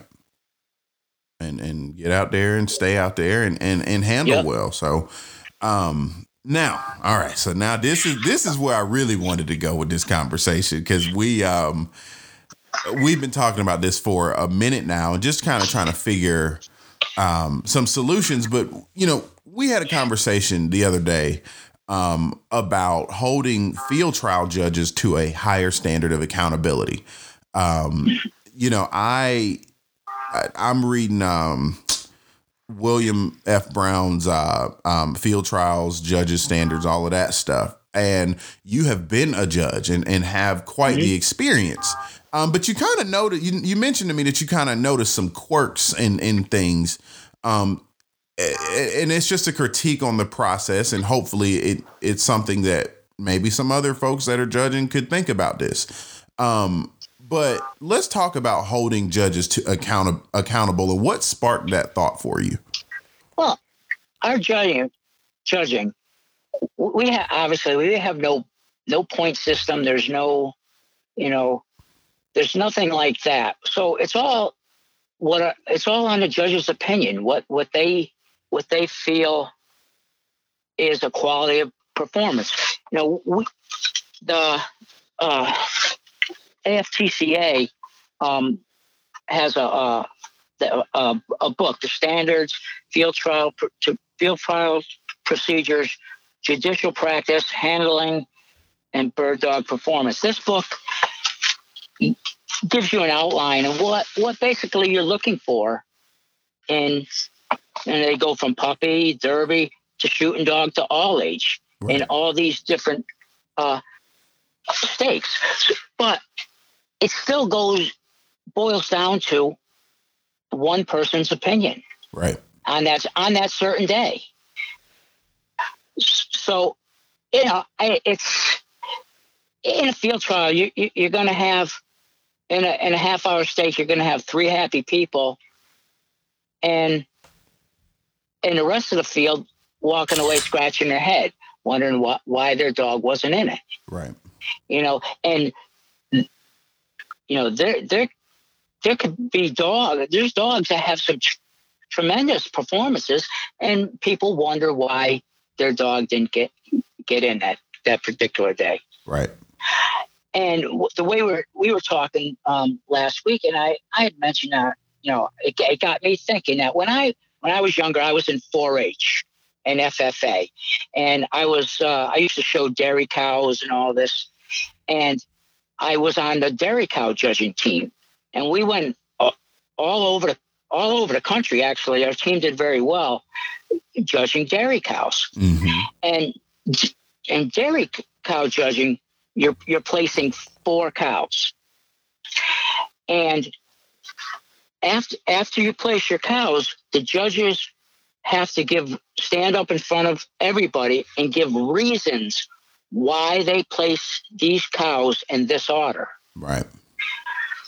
And to me, it's it's kind of they're holding you accountable for your placements. Mm-hmm. And so I got to think of, Chase, why why can't in field trials the judges just take a few minutes while they're giving their placements to give reasons why they placed these three dogs or two dogs be it a championship the way they did. The majority of people, we, we, we get tend to get pretty good galleries uh, watching these stakes. Right. And it, it's everybody's got a common idea of who wins these or who, you know, who the top dogs that particular day are. Right. And sometimes it's not even close to what what we think. Mm-hmm. And for what for some reason or another, a judge or both judges saw it differently, and you just want to know what factored into their decision. Right. So if if you got two judges and they placed two dogs that the majority of the people think, wow, those dogs had didn't in their feeling didn't have the best performances, but yet they got in. Well, these judges are, need to go be, be up in front of everybody and tell them why they placed those dogs, and may it would it might it may help the rest of the field understand why their dog didn't get in, but if there was a little dishonesty in their placements, I feel it holds the judges accountable. Mm-hmm. Absolutely. And every, you know, it, it's again, there's probably people aren't going to like to hear it, but that's, you know, I think that's something that might, you know, I don't think it ever would be adopted, but I think it's something that might might help a little bit. Right. Seeing that we have no standards, we, we have standards. We have no point system that's consistent. And- Does that make sense? No, that makes perfect sense. Okay. Um, you know that that makes perfect sense. So I guess you got me thinking about that, and I've been kind of rolling over it the last few days. Um, just talking about it. Is there a way? 'cause- and, and think about this statement. Um, the gallery honestly really knows who won that trial, right? So let's let's let's consider the gallery in addition to the judges. Is well, there the gallery sees they, they tend to see more than what the judges see. Right. So is there You know, de- is there a democratic way to incorporate some of the opinions of the gallery into the judgment? Uh, I, I, I think that that would raise a lot of problems. You think so? I, I think so. Uh, you know, but you know, you you've got you know twenty sets of eyes on dogs versus two, Mm-hmm. and it's you know it, it's judging is a touchy it's a touchy thing at you know it's in a way I, i'd like to see some sort of a point system to make it very you know some very consistent Right. but I, I don't see how that could possibly happen in a field trial situation Right. And so and I guess that's the frustrating part about it because again, it, you've got all of these people that are looking at the dogs, you know. right Um, but then it really comes down to two, you know, two ladies or gentlemen that are gonna make the final evaluation. But what happens if, um, worst case scenario, judge is looking one way at another dog and trips over something and misses, you know, certain detail, you know, just weird little things that might take the judge's and- attention and away. And, and it happens. It, you know, uh, a, a judge, judge could be looking one. Uh, uh, be watching. They both judges could be looking over at one dog taking an edge, while one dog is over over to one side, takes a bird out. Neither one sees it, Right. but right. yet you, you can't judge what you don't see. Right. And then, okay, so even going on that, what happens if there is, and I read about this now, there's that all age dog that is way over the horizon. and you can't get because we're talking about a dog pointing birds quarter mile, half mile, mile off. Sure. You don't you don't know if those birds ran, you know, and they flew off. So when you get there, the dog is still standing staunch on point. You go to flush, nothing happens. Well, it's it's that same notion of okay, if a tree fell and you didn't hear it, did it really fall? You know, like you know, yeah. it's, it's weird little things like that. Okay, so how do we judge a dog that we never saw actually point birds? And the point, the uh, dog points a whole covey, but half the covey runs off, and the other half of it flies off before anybody was there to see it. Yeah, it, it's something. It, if there's if the if the birds are not produced either with the initial flush or relocation, it, it goes down as a non-productive. Right. I mean, there very well could have been birds there, and and that and that happens. It, that happens even in walking stakes. The uh, you know, the bird, the dog could go on point, and the the birds leave before we get there. Um, somebody in the gallery might might see that from the position that they're riding or walking, but yet the judges don't. Right. And and and that that's happened. That's that's definitely happened. Mm-hmm. And and if and if you honestly didn't see the bird, you, you can't you can't give credit for it. Can't can't judge what you don't see. Exactly. Yep. So and then I'm gonna present another one. So we've got a lot of guys that are just older. I mean, you've got old guys judging. Okay, so like myself. Uh, please. you were very cognizant, okay, and very and very much so well within a, the, the the age range to to accurately make a judgment. But like, what happens if we got guys that don't even know that their memory is fading? You see what I'm saying? you know, well, you know? It in the walking in the walking stakes if we don't have a horse, you're not going to get that because sometimes it seems if you're able to walk, yeah. you're automatically a judge. Right. if you can, if, if you can walk 12, 13 braces, you're, you're, you're qualified. You're qualified. Right. Right. That you know, is true. and that's the thing with aging. When we go back to aging out, like, and in these wild bird trials, you know, the judges are walking in most cases. Mm-hmm. You know, it, it we don't we don't have a lot of a lot of young people coming into it with the experience that that you can get to judge. Right. You know, there's there, you know, there's a few, but not as many as to, you know, for for the need we we, we have. Right. It's you know, so you see a lot of you do tend to see a lot of same people judging. Mm-hmm. No, you do. You know so now, okay. So in order to get younger folks into the judging aspect, what is the process for that? Is it, it like I know with NAVHDA, okay. there's like an apprenticeship thing. Yeah, AKC, there's an apprenticeship. Okay. Yep. Um, in the American field, there is no apprenticeship. You know, you you kind of expected to have dog experience. Uh, you know, it, maybe some shooting dog placements uh, under your belt and stuff. But eh, it's you know it, it's it's tough and it, it's get, it is getting really tough to find judges. Right. Because right. you know we don't have the numbers and and the young people that that have the experience. Mm-hmm.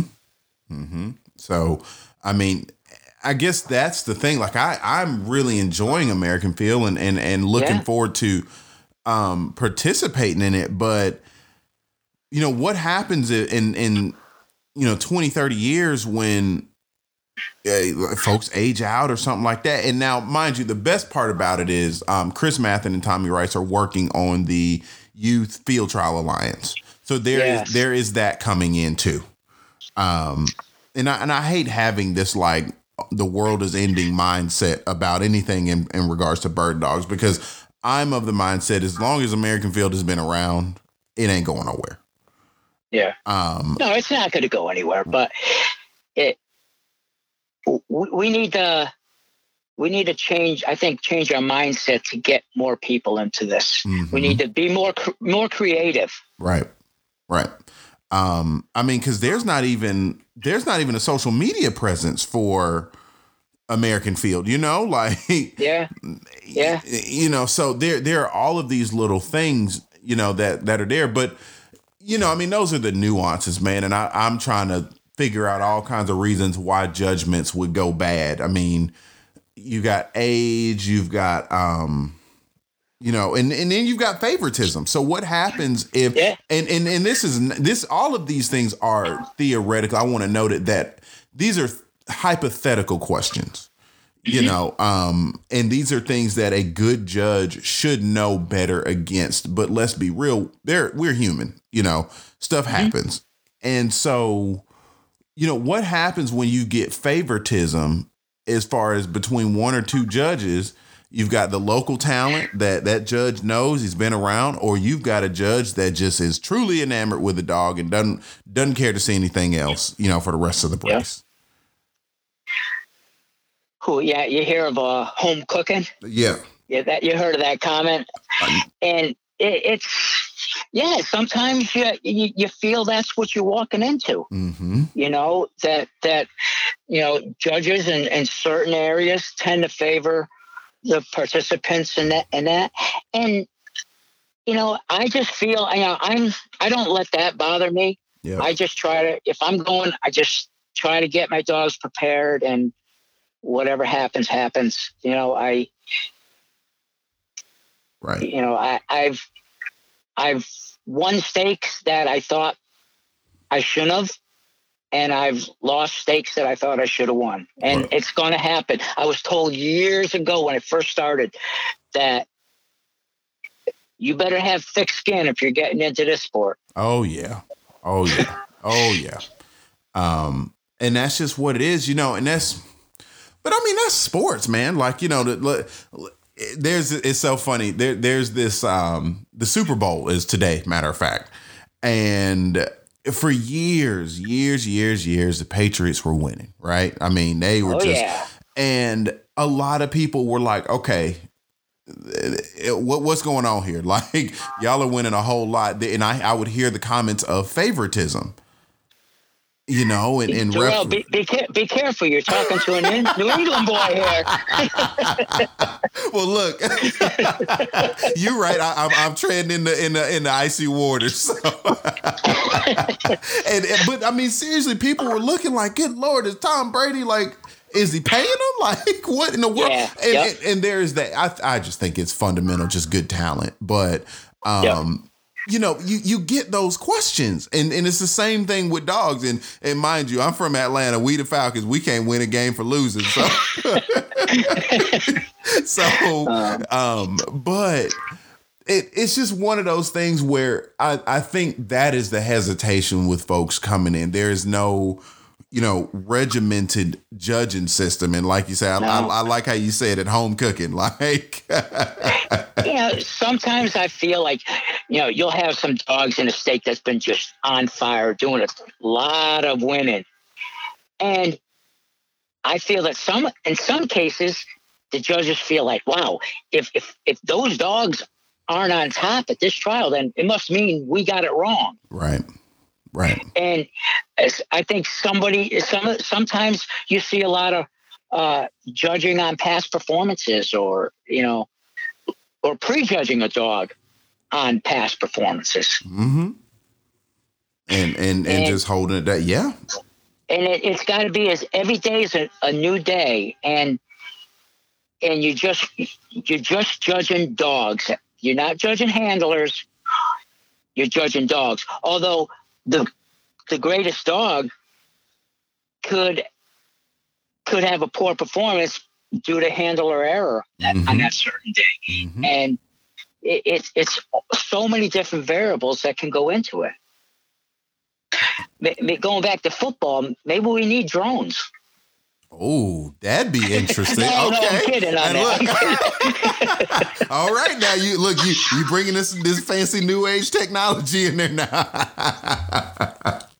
well, and and look, I uh I think that would be a very interesting thing. Like if there was a again, this is I I put it this way. I used to work at Apple. So yeah. weird technology and stuff like that. That is kind of I'm like, "Who? okay. What what would what would you know? How would that happen? Um, and I'm gonna give you a funny story. So I was talking to, um, I was interviewing um, um, Brad Sanders from uh, Dixie uh, Decoys, and he was telling me Mm-hmm. about how folks out in Australia hunt. They can actually use drones um, Oh, for hunting ducks out there because they'll fly the drone over the ducks, and it'll make them squat on the water. Yeah, it'll make them squat down on the water, and then and you know they have their whole process there. So, eh, not that we would use drones in, in field trial technology, because then what would happen is somebody would be like, "Oh, well, the drone distracting my dog from doing this and that." But yeah. But I I watched the I watched these great Project Upland videos. I love them, and Mhm. you see some of the cr- incredible drone shots that they, that they're capturing. right, right. I mean, that's not affecting them dog. No, it's not. no, It- it's, not. It's, it's real. It's it's amazing how they how well they can capture that. Yeah. But again, and, and it's it's not, and we, and we it, all not right?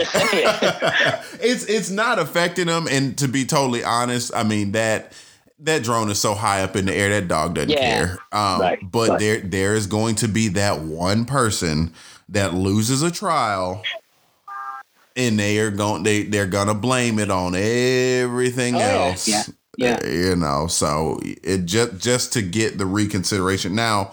Um, in light of that, though, so let's talk about your judging process. Like, how do you go about that? Especially talk about how you do it with individual stakes. If you if you're judging multiple stakes or series, how you know how do you weed out dogs?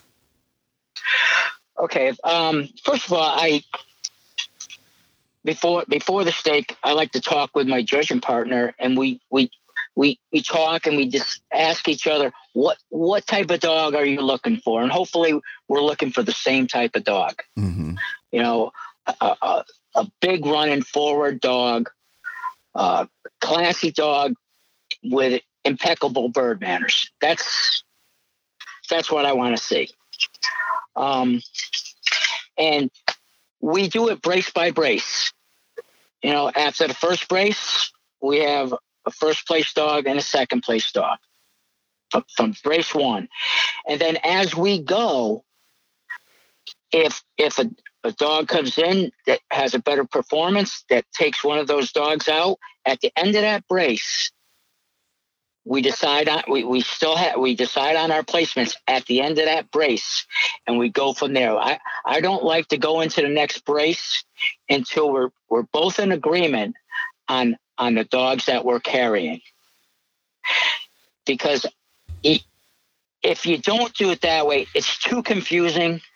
You're trying to keep notes on these dogs, and it, you know, it, you re- you really can't keep track of them. So if you're if you weed them out as you go along, at the end of the stake, it's simple. You got your three dogs, your two dogs, and there shouldn't be any heated discussions between the judges on who they're carrying. Yeah, and you never want to. You never want to. If you throw a dog out, the dog is out. You never want to bring them back Yeah. because that that that just causes nothing but problems. Right.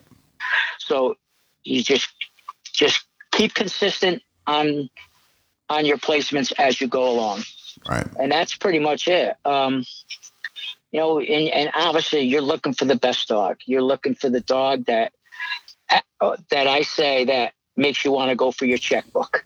The fancy, the dog you want to bring home. You know, ever since you said that, you know, I, I wrote that down and like that is my. I'm I'm gonna resort to that. I really like the way you worded that. That start that started years back. I was judging with Eli Richardson, Uh huh. and w- again in in a discussion prior to go, what what are you looking for for a dog? And I said to Eli, I'm looking for the dog that makes me go for my checkbook. And he started laughing, and he goes, "Yep, that that sounds good to me." Right. Right. So it's all that's kind of always been a uh, we we kid around, you know. Eli and I will say, "You see, you know, we'll, we'll be just riding in, in, you know, in the gallery, and we'll say to another one, we'll say to each other, "Oh, that dog would make me go for my checkbook." Right. Okay. Okay. I, I'm I'm I'm really taking that one, man. Um, I, am serious. Like it's it's it's not it's not patented. well, maybe you need to, man. And I'm gonna I'm I'm gonna patent it for you. But Lord Jesus, because I mean, it makes sense. Like when you see all of these really great dogs, okay, because you're you're working with the field trials. You're you're looking at the best of the best of the best of the best, right? You're you're yeah. weeding all that out. So, eh, you know, it makes sense to say, okay, well, if I'm looking at all of the best, which dog would I pay for? Like, mm-hmm. uh, you know, if you're looking at uh, a, a, a, you know one or two braces okay it's obvious but you're you're talking about multiple braces over a few days yeah. and things like that that's a tough decision and, and you don't want you don't want what they call you don't want buyer's remorse. No. So you know, and and a trial like the trial that you're going to, you got all the heavy hitters there. Yeah. And and boy, those judges they got a they got a tough job ahead of themselves. Right. And it's and it'll come down to just splitting hairs. Right. In the end. And and and see that's that high level performance, man. That sure and the, you know? you know, the best part about field trials is the fact that we are, they were started initially to perpetuate the best um, of the, the dog's genetics. You know, sure. I'm, I'm writing an article about that actually and why the American field was started. And, it, and it's, if we go back to just Darwinism, right? Like natural selection because you know, I'm gonna get all sciency on you for a second. and, you know, na- nature is going.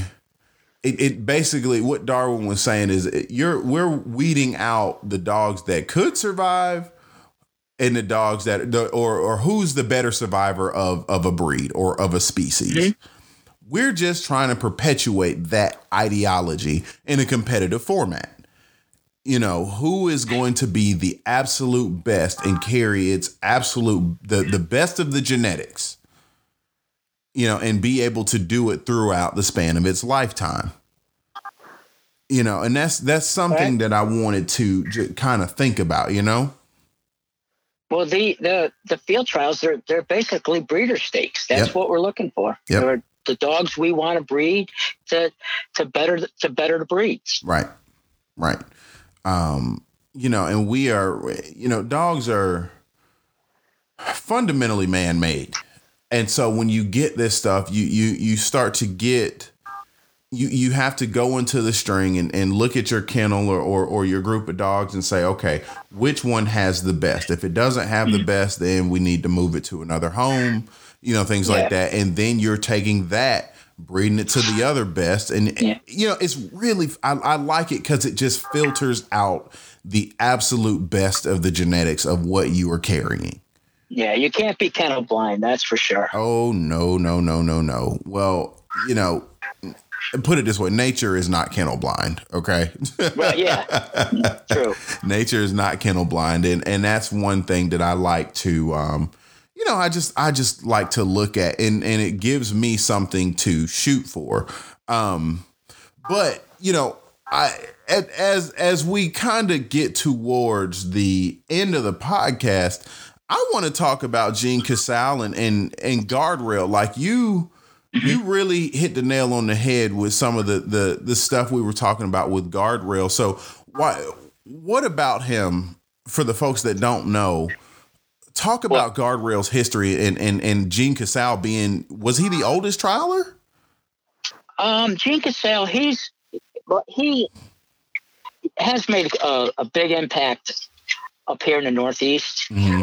You know, I'd have to say, guardrail really was that, that was it. You know, he I, I unfortunately never got to see guardrail. Um, he was in his heyday before I started trialing. Mm-hmm but his production record, it, it's, I think it's it's made a huge change in the direction of the the American Pointer. Really? You know, it, okay. I think I think it was a big game game changer. You know that that they're still breeding uh, guardrail dogs today, yep. and there's there's they're very sought after. They're it was just such a potent line of dogs mm-hmm. that and and I think it'll carry on.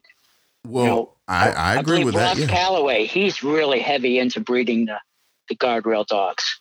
Okay, Ross Calloway. What's his kennel name? You remember? Um, I would. I if you didn't ask me, I'd be able to tell you. it's all good. Uh, I'll go look it up. It's just something I want to kind of keep on and kind of keep my eyes on him too. Yeah. Uh, but Gene Gene Cassell, he I believe it was Gene Gene was at 92, I believe, when he placed a dog in his lap and and the last placed a dog in a championship. He was riding at 92 years good, old. Good lord.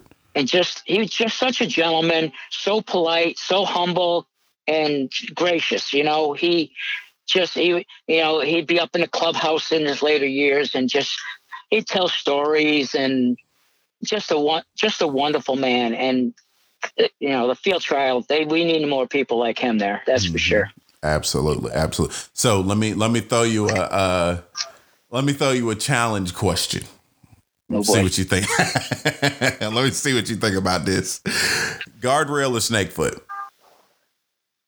guardrail okay guardrail or um strike okay, okay, okay. Um, you're you're gonna find out I'm I'm not a big Elhew guy. Okay, okay. Yeah. Sorry. No, no, no, no, no. You're no. good. Now we got more. I, what? Why is that? I I just from what I've seen, I, I like the guardrail dogs. I love the Miller dogs. Uh, I love the dogs out of Rock Acre Blackhawk. Mm-hmm. Um, I just I see more consistent winners nowadays out of those lines. Okay. You know, there, there's and and and part of the reason I'm not a big Elhew fan is any dog in existence for a long time, if it was out of a guardrail dog, people bred them. Yeah. So you get a lot of and mistakes in there. I think it got overbred. And, you know, Bob Wehle had a vision and, he, he was a great breeder and he knew what he was looking for. But I think it got away. It got too big. And and it just got overbred. Mm-hmm. That's fair. it, I mean, there's some great, there's some great Elhew dogs like Swammy, uh, Fibber McGee, mm-hmm. uh, geez, uh, Sunflower. Mm-hmm. Uh, I mean, Snakefoot was a great dog, but you know. But was that more marketing though? Bob Wehle was a marketing genius. Mm-hmm. He marketed the dogs, and you know, they, they were good dogs. Bob's Bob the dogs that Bob Wehle bred were great dogs, and and and the the the, the early dogs that that came from Bob's lines uh, that other people bred they were great dogs. But I think they gained so much popularity, and they were just bred and bred and bred. You see all these Elhew lines out there that I think got away from what what uh, Bob Wehle's you know vision was. Right, right. Because while he was here, I mean, he was um he was filtering out. He, I mean, he was extreme. I mean, hair splitting precise yep. about yep. what he wanted, and nobody was going to be able to do that. You know, if, yeah. if they weren't him. Now, let me let me throw you a judging another judging question in regards to one of the statements that Wehle made. Um, and I'm going to paraphrase it, not quote it exactly, but basically what he was, what Wehle was saying is there has been so much emphasis on, you know, judgment of a dog with a whole lot of range. There's a lot of emphasis on range, range, range, range. Mm-hmm.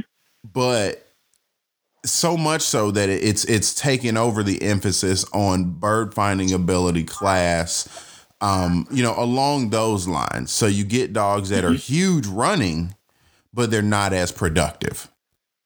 Right. What do you think about that? I, I agree. I mean, I, lo- I I love to see a dog just take an edge and just burn it to the end, but I also like to see a dog check in to a certain extent and mm-hmm. and you know to, to want to know where its handler is. That that that shows me the dog's got brains and it wants to be with you. Right. Um, you know, you, you see, you know, you know, everybody talks about oh, uh, a home run hit, a home run dog. You know, and a lot, a lot of the, a lot of people or a lot of pros, they'll have several different dogs in their streams. They have some that are home run hitters that are just all out, and if they get them around, you're not touching them. But then you got your dogs that are, you know, maybe don't range quite as far. They're a little more handier, but they always get around. They always make the hour or the half hour. You know, I myself over the years, I tend to to like the dogs that I can consistently get around. Okay. You know, I like to have I'd like to have at least one dog that that's a that's you know a heavy hitter that really just goes. But for me, con- consistence. If you're cons- if you got a dog that you can consistently get around, get around, I think you're going to end up in the long run winning more field trials with that dog. Okay. Being able to, to, through, to through, maintain management, basically. Yeah. I, I John Guys told me years ago, I said, the first part of winning is finishing. Mm-hmm. And there's no truer words, right. you know? Well, and that you got you got to be able to finish. That is exactly right. I mean, I'm going to I'm glad Tommy said that too when I had him uh, when we were talking about that. Mm-hmm. That's been a consistent theme that I'm trying to keep in the back of my mind, um, especially with Vegas running next week. Um, just get through the race, mm-hmm. you know, because a lot of dogs will weed themselves out by just not being able to get through it.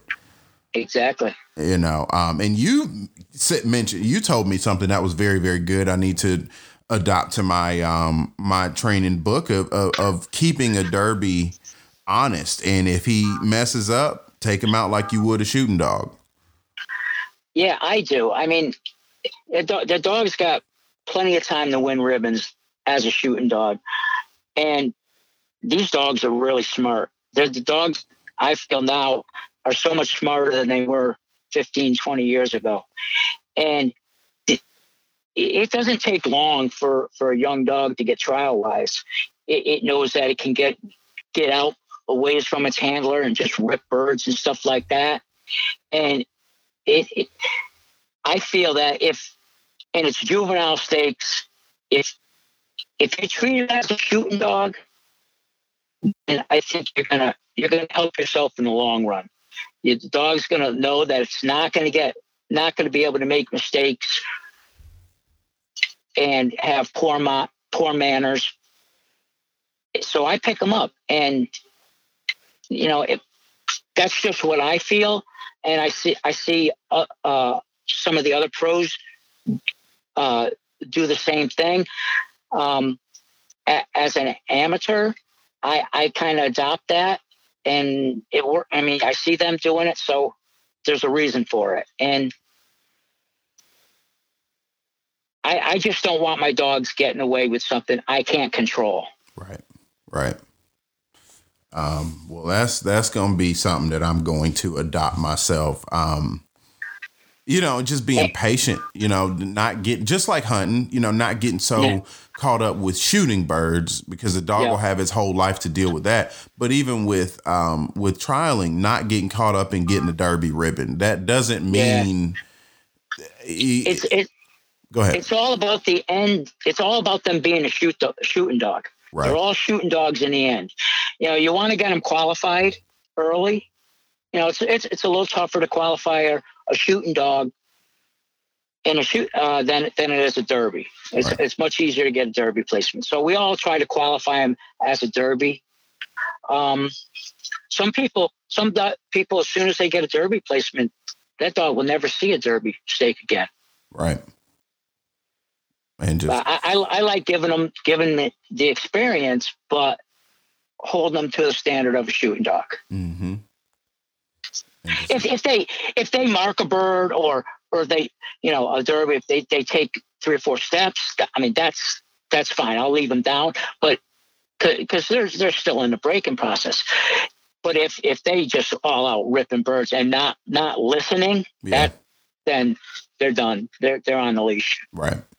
And and and that's a whole different thing. Um, I'm actually going through a couple of things. I'm actually dealing with my dog with now, where he, you know, he'll he'll stand through the shot and things like that, but he'll mark and kind of he'll just turn the direction that the bird is going. You know, he'll take mm-hmm. that half a step over just to see where it's going. I'm all right with that. Yeah. Uh, you know, um, because I don't fault a dog for that. Yeah. Yeah. I mean, it, uh, thinking about if we're modeling a hunting situation, a dog should do that. Exactly. Yeah. yeah.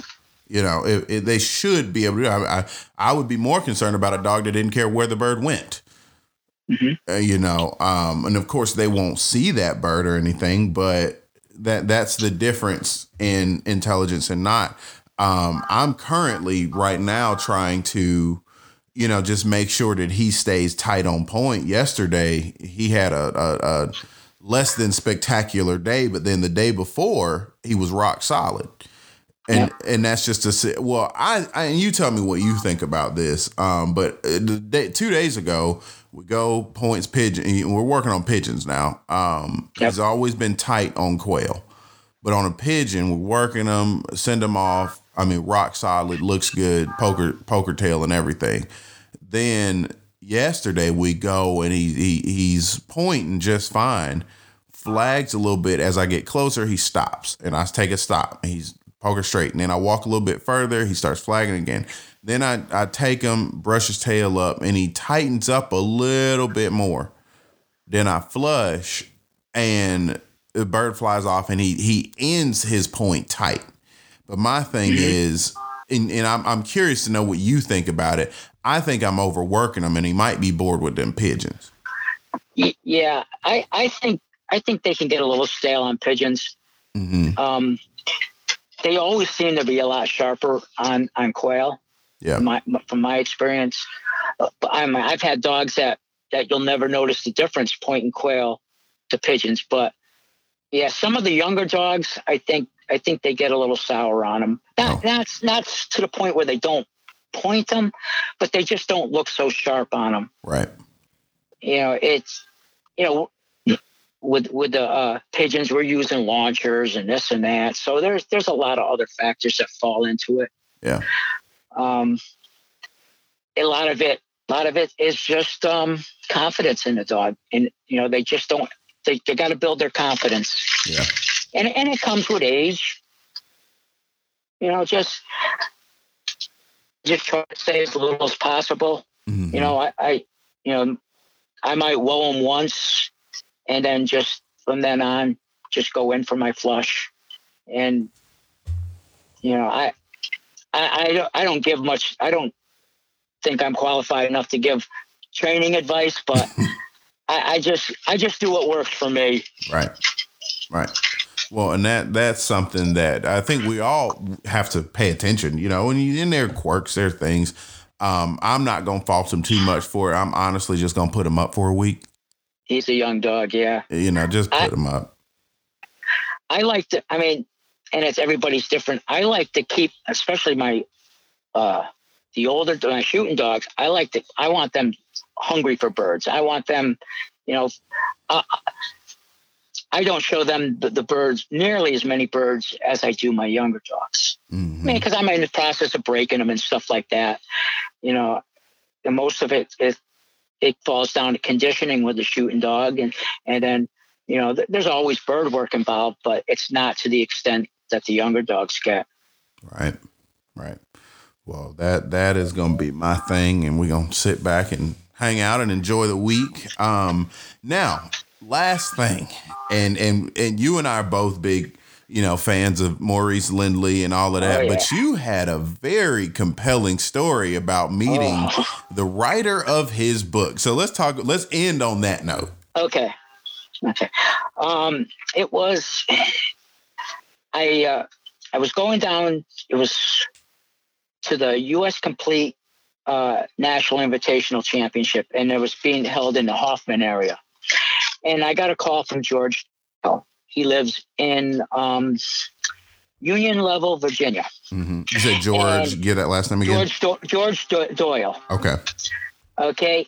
Him and him and his wife JJ. They they have a, a bed and breakfast in Union Level, and they kind of they kind of cater to uh, field trialers, and you know they're, they're field trialers themselves, and uh, so they uh, George gave me a call and he says, Tim, uh, if you want to stop in and train for a couple days on your way down, he says you're more than welcome. I'd love to have you. So I took him up on the offer, and uh, the first day, George and I and uh, um, we were out training, and we got talking about uh, working dogs, and he, he's he likes the uh, uh, the Mo Lindley uh, method himself. And uh, that evening, uh, we we were talking, and we we got talking about uh, training, which we always do. And I was telling him how you know I just I just favor that method because my dogs seem to respond really well to it, and that that I had loaned my the my book to uh, a friend of mine, and I never got it back. Mm-hmm.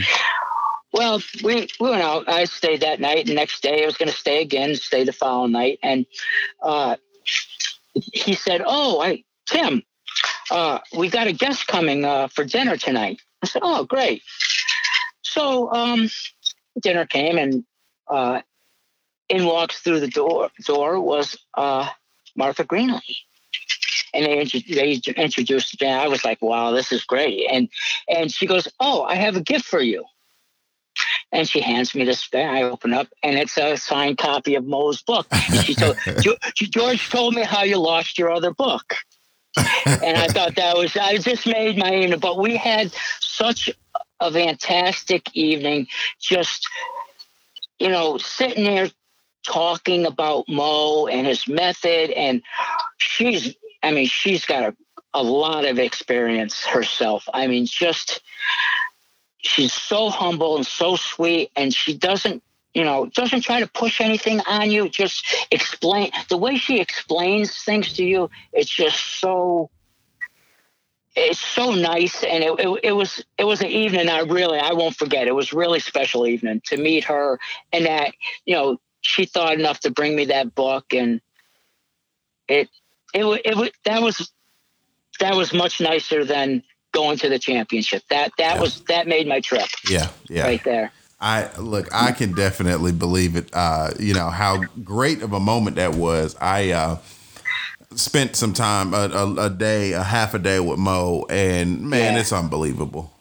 You know, just the stuff that you learn yeah. from him. Yeah, I've never met him, and he does do a seminar down in that area, and I. Yeah. One of these years, I want to make it to it, but it always seems like there's there's a trial that weekend, so I right. I haven't been able to make it. Well, I I think it it'd be good, even if you can come down on a Saturday, man, because I know he does like trainings on, you know, just every mm. Saturday. People come out and kind of hang out and they eat and stuff like that. Um, I I think it'll be worth your while, man. I, he's oh, I'm a sure it would be. I just like to meet the man. Yeah, yeah, yeah. Real cool dude. Real cool dude. Well, oh, I bet. All right. Well, you know, Tim, uh, I think, like I said, I, I'm pretty sure we got ourselves a conversation. Like, what would you, you know, what do you want to leave with with folks, and how can folks get in contact with you? It, it, what do you want to leave with folks as far as you know, field trialing or, or anything you got on your mind? Well, first of all, just you know, let it be fun and enjoy yourself. You know, be be happy at the end of the day when if you're driving out and you got your all your dogs in your truck and you're happy with their performance you know that that right there you know that's the main thing is that you're happy with your dog's performance and you know it, one of the best things about field trialing is you, you're hanging around for a couple days with everybody that loves the same thing you do right. so you just enjoy it you know it, you can be competitive, but at the end of the day, just be happy with your dogs and what they did, you know? Um, and that's the way I look at it. You know, everybody likes to win, but if you're happy with your dogs, that's the main thing.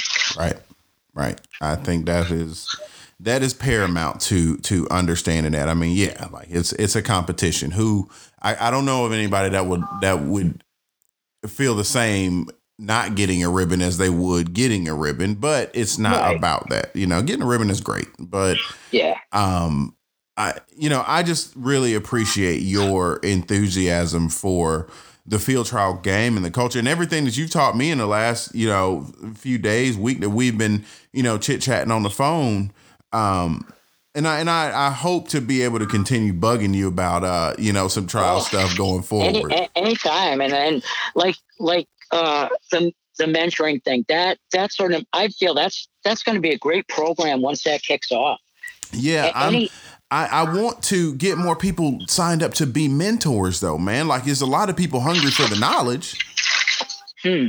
You know, but it it's yeah. it's it's a, on the other end of it, it doesn't seem like a whole lot of people have done the mentorship, and maybe it's just something yeah. that takes time. Yeah, it, it uh, or I wonder if many people know about it. I mean, right. maybe we need to get the word out there a little bit more because, and I'll certainly pass the word and um, forward the information to people. Um, it, it, even if we just get a few people, right? It you know one person could lead to another, to another, to another, and it's something we have to do. Mm-hmm. I agree. I agree. Well, I'm going to keep pushing that um, for the folks that want to mentor or want to find a mentor. Um, you can find it on my website, thegundognotebook.com. Um, Paul Cook actually, it was his idea. Um, you can find it, the information through him, Alder for English Setters. Um, and I will update the list um, every week. I know Tim, you're on there. You just filled it out. Um, yep. So I will update the list every week. Um, you know, on Saturdays and things like that, and just try to keep a running order. And then pretty soon, I'm going to start sending out the actual emails to just kind of jumpstart the connecting process. So, you know, it's it's it's yeah. work to be done, my friend. Yeah, and if you could just hit me up with those with that that um that link again so I can pass it on to people that that um might not be uh, familiar with it and try to get more people that way because I know people are definitely interested in in trying trying to get more people into it. We had that discussion at one of the meetings, mm-hmm. and I know a group of people that would definitely jump on it. So, yep, yep, I agree. Well, I will get that to you again. Um, and thank you, Tim. You know, I'm, I'm oh, about to for inviting me. Look, it's been a pleasure, and I'm about to wrap everything up, and then we gon' we gonna head to Union Springs. Well, enjoy yourself. I want to hear about it when you get back. Oh, look, I'm gonna I'm gonna tell you about it and flood you with a whole bunch of pictures. How about that? Sounds good to me. well, okay, have a safe trip down there. Hey, thank you so much. Um, and I will get this podcast up and post it ASAP. Okay, Darrell. It's great talking to you as always. Yes, sir. Thank you. Call you soon. Take care, buddy. Bye. Bye. All right, guys, that's another episode of the Gun Dog Notebook podcast, and and that was Tim Cavanaugh. If y'all haven't gotten, you know, enough of good information from Tim, I don't I don't know. Uh, we might have to have him on again, but I, and I and I know I'm going to continue developing a great relationship with Tim. Um, guys, get let's let's let's bring more folks into the field trial game. Let's have more conversations, and uh, you know, I look forward to to talking to many, many, many more people um, about this whole endeavor and and documenting my growth and development with Vegas and, and any other dog that I have coming forward. So, with that being said, guys, I want to thank my sponsors. You know, starting out my title sponsor, onX Hunt. Um, make sure you use my promo code GDN20 um, for 20% off at checkout. Uh, make sure you guys go and check out Eukanuba Sporting Dog, the premium performance 3020 blend. Um, that has been phenomenal for my dogs. Um, Dakota 283 kennels. Make sure you use the pro the uh, promo code TGDN10 for 10% off of there. um, at checkout, and make sure you check out those those G3 kennels and the tonneau cover kennels. Um, also, Lion Country Supply, they keep us all supplied, and, and um, they're very active in the field trial world. Make sure make sure that you guys go and get you a Garmin e-collar system. I'm using the Pro 550 Plus, and I can tell you now, I'm not, I'm very likely going to stick with that going forward. Um, it's a great training tool. Um, you know, and check out the public grouse film also from Project Upland. If you um, if you guys have not bought tickets yet, make sure you do so. Um, I know there is the um, on February 8th, there's going to be the um, the showing down in Thomasville. So make sure you do that um, and go check that out. Um, also, what else did I have in mind? Oh, I'm not going to be able to be down in Thomasville. I'll be trialing that day. I thought I was going to Pheasant Fest. Um, I, I definitely thought I was going to, but I actually need to stay back, you know, do some Valentine's Day stuff with my family and with my little girl. It'll be her first Valentine's Day, and I also got a chance to do some some running with Vegas on some pretty nice ground. So I think I'm gonna hang back instead of going to Pheasant Fest this year, but maybe next year. But anywho, guys, thank y'all for tuning in to the Gundog Notebook podcast, and uh, I'm looking forward to getting this episode up uh, very soon and, and having a chat with Tommy Rice at the at the trial and, and maybe getting some more content. Look forward to talking to Raymond Jackson as well. So you guys stay tuned for some more episodes coming up next week.